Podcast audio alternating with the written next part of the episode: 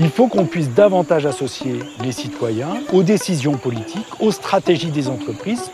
Nourrir le vivant, un podcast du CIRAD. Nous faisons canne à sucre, nous faisons melon et nous faisons notre bagaille toujours. J'interviens euh, dans l'agroécologie. Today, we are facing important and global challenges. L'alimentation change le monde, épisode 3.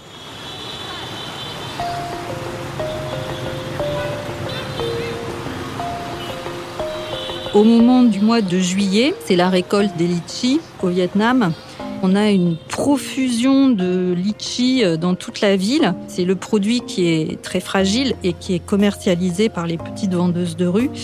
Et quand on les mange euh, comme ça, c'est extraordinaire la sensation qu'on a, incomparable avec les litchis qu'on peut trouver à Noël euh, de Madagascar ou de la Réunion qui viennent par avion. Ça, c'est des souvenirs euh, tout à fait extraordinaires. Et puis, ça fait peine parce qu'il y a, un moment donné, c'est presque une surproduction et c'est vendu à très bas prix. Et on se dit, mais toutes ces personnes qui, en Occident, rêveraient d'avoir ce type d'expérience, de manger du litchi aussi frais sur les trottoirs de Hanoï, on se sent assez privilégié de faire des recherches sur euh, les filières alimentaires en Asie.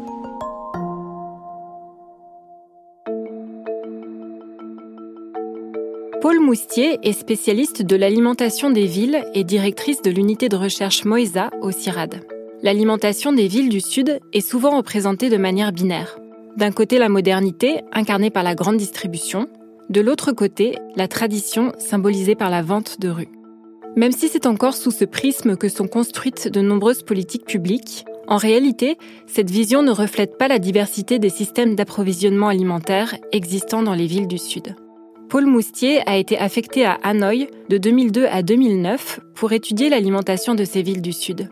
Elle a pu mettre en évidence une coexistence de systèmes alimentaires qu'elle a classés non pas en deux, mais en six catégories.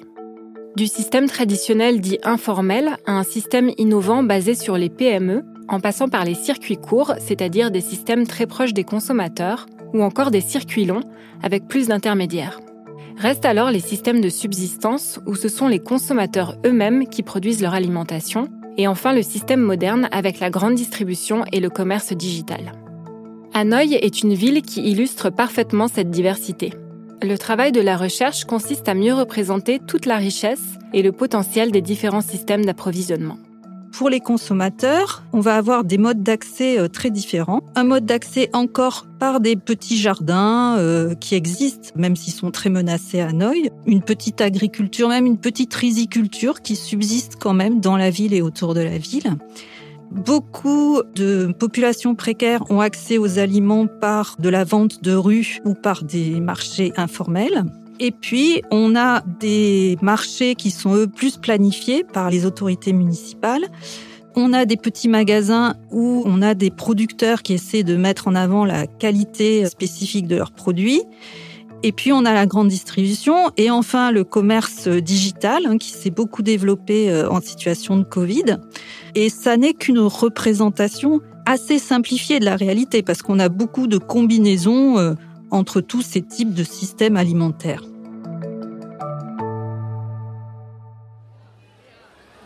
Pour Paul Moustier, il faut sortir de l'idée que les systèmes traditionnels seraient voués à disparaître au profit de systèmes modernes qui seraient plus performants. Elle aime parler de systèmes relationnels plutôt que traditionnels, car une des spécificités des villes du Sud repose sur des relations de confiance et de fidélisation entre producteurs et vendeurs. A priori, nous devrions même plutôt parler de vendeuses. Le rôle des femmes, il est vraiment prépondérant dans le commerce dit informel, donc non enregistré, qui est le principal pourvoyeur d'aliments pour les populations euh, les plus précaires. Donc c'est à la fois des petites vendeuses de rue ou des vendeuses sur des marchés. C'est aussi les restauratrices de rue. Ça va être aussi au niveau des productrices euh, en ville qui ont des petits terrains. On a euh, des femmes aussi qui investissent dans des petits magasins quand elles ont un peu plus de moyens. Il y a un indicateur de résilience de ces systèmes à petite échelle. C'est le fait que depuis euh, plus de 20 ans, c'est quand même ce type de commerce qui est dominant dans l'approvisionnement de Hanoï. Finalement, ce petit commerce, il se maintient dans le temps parce qu'il est adapté au faible pouvoir d'achat de la population. Et puis comme c'est des petits investissements, ça résiste. Oui, euh, quand il y a des chutes de revenus, c'est plus facile pour un petit commerçant d'attendre que la tempête passe que euh, pour une entreprise qui a des lourds investissements à rentabiliser. Problème, ces petits commerces sont jugés non performants par les acteurs publics. La grande distribution, elle, s'est implantée dans les années 2000. Même si elle progresse aujourd'hui rapidement, la grande distribution peine à s'imposer dans le paysage et représente moins de 10% de l'approvisionnement de Hanoï en aliments. J'ai eu la chance d'être à Hanoï au moment où la grande distribution s'est développée et aussi où euh, la municipalité a décidé de transformer la plupart des marchés traditionnels en euh, centres commerciaux L'argument principal, c'était la qualité sanitaire et aussi l'image de modernité que le pays et que la ville voulaient se donner. Ils ont transformé un certain nombre de marchés avec des grandes surfaces et aussi euh, des marchés beaucoup plus aseptisés, bien couverts, voire en sous-sol, euh, où la clientèle n'est pas du tout intéressée pour venir parce que les consommateurs de Hanoï, ils apprécient euh, le contact rapide, facile avec des vendeurs, que ce soit sur les marchés ou dans la rue. Donc la municipalité de Hanoï a fait en quelque sorte marche arrière et reconnaît le rôle des marchés traditionnels. Euh, donc essaie quand même de maintenir une relative diversité euh, de l'approvisionnement. Finalement, on n'a pas une moindre qualité sanitaire sur les marchés traditionnels que dans les supermarchés, avec une relative garantie que euh, les producteurs et que l'ensemble des opérateurs de la chaîne ont euh, suivi un certain nombre de bonnes pratiques en termes de qualité sanitaire et d'hygiène.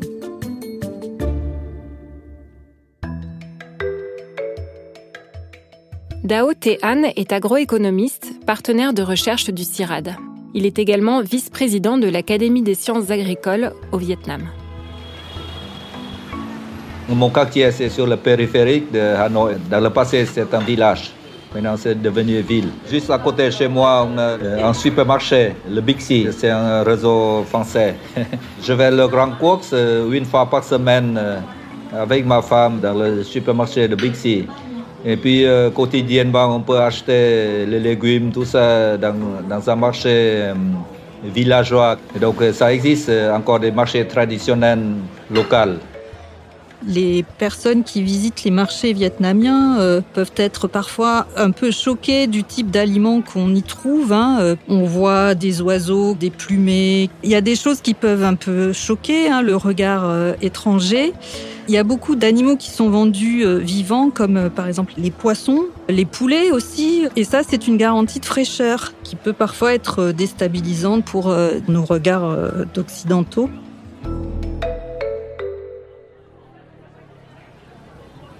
La ville de Hanoi, qui a actuellement, je pense, 7 millions d'habitants, croissant rapidement.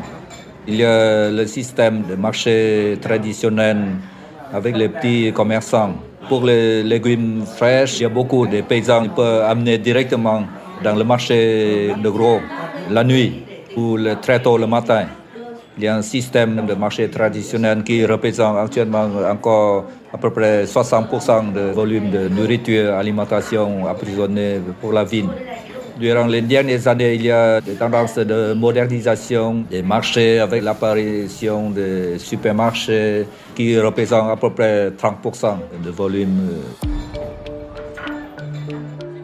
À Hanoï coexistent des populations à faible niveau de vie, des classes moyennes et des populations aisées. Le pouvoir d'achat y est donc aussi divers que le sont les systèmes alimentaires. Parmi ces systèmes, la vente ambulante a été limitée ces dernières années, car les achats dans la rue vont à contre-courant des choix des décisionnaires de la planification urbaine de Hanoï. Il y a beaucoup de petits commerces sur la rue, donc les commerçants de rue il ne peut pas quitter le commerce pour aller sur le marché. Donc il doit avoir quelqu'un qui ramène les produits fraîches pour faire la course. C'est ça le, système de vente mobile se développe. C'est la question de gérer la qualité, l'hygiène. Contrairement à Ho Chi Minh Ville, où le gouvernement a dû s'organiser avec des réseaux de coopératives agricoles et la mise en place d'un approvisionnement par livraison à domicile, Hanoï n'a pas connu d'augmentation de prix dans les supermarchés ni de problème d'approvisionnement pendant le Covid. Avec la Covid, il y a des nouvelles formes de vente de produits alimentaires. On a appliqué une stratégie pour pouvoir limiter le commerce. Donc, euh, les petits commerçants doivent revenir en milieu rural. Hanoï, c'est une grande ville. Et à travers le risque de Covid, pendant les deux dernières années, on a trouvé la question de l'instabilité dans le système alimentaire à Hanoï. Donc, euh, je pense qu'on doit penser à, des stratégies de garder la diversité, les formes euh, commerciales d'emprisonnement des produits alimentaires vers les villes. Donc, ce n'est pas seulement modernisé par les supermarchés. Hanoï, c'est une euh, ville très dense. On n'a pas assez de surface pour construire les supermarchés partout et les densités de population très élevées. Donc, euh, le petit commerce euh, dans les villes, c'est nécessaire, mais ça doit être modernisé. Au cœur de tous ces enjeux, des pistes émergent pour recomposer ces systèmes alimentaires, les faire coexister et aller vers une production, une distribution et une consommation des aliments plus durables. Le CIRAD intervient essentiellement pour euh, renforcer les capacités de ses partenaires vietnamiens. On n'est pas là pour faire de la recherche que eux pourraient faire.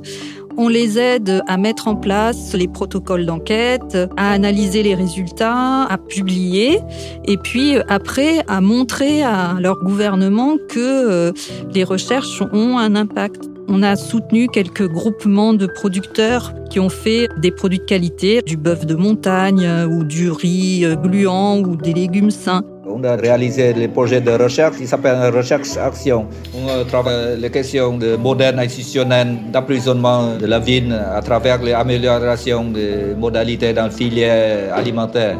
On doit travailler pas seulement sur la recherche, mais aussi le renforcement de capacité des coopératives, développer la relation entre les coopératives producteurs et les associations de consommateurs et distributeurs, tout ça, et aussi aider les coopératives euh, améliorer la qualité des produits pour pouvoir euh, entrer dans les chaînes de supermarchés, par exemple. Et aussi la, recherche et, travailler sur la question euh, autorité publique.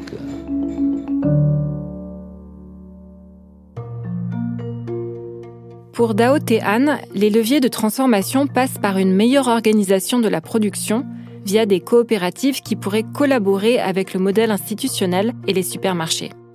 Selon l'agroéconomiste, la modernisation du marché de gros est également essentielle. Et dernier point, la formation des femmes, représentatives comme on l'a vu, des petits commerces. C'est pas seulement la modernisation d'infrastructures de marché, mais c'est l'éducation, avoir des activités de formation pour la professionnalisation des activités des petits commerçants sur le plan euh, gestion qualité et gestion hygiénique. Donc là, à Hanoï, on a vraiment une coexistence de systèmes alimentaires, mais avec une certaine confrontation. La grande distribution, elle a quand même les reins plus solides que le petit commerce en termes d'investissement et d'appui public.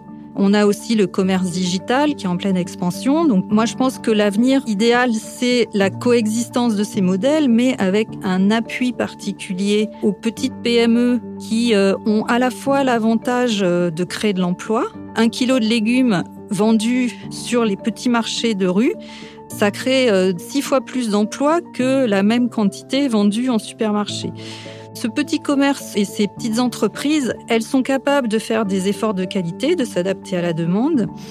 Moi, ce que je recommande, ainsi que mes collègues, c'est euh, de soutenir ces PME et euh, ce petit commerce, notamment en termes d'investissement, de formation pour des bonnes pratiques euh, en termes de qualité.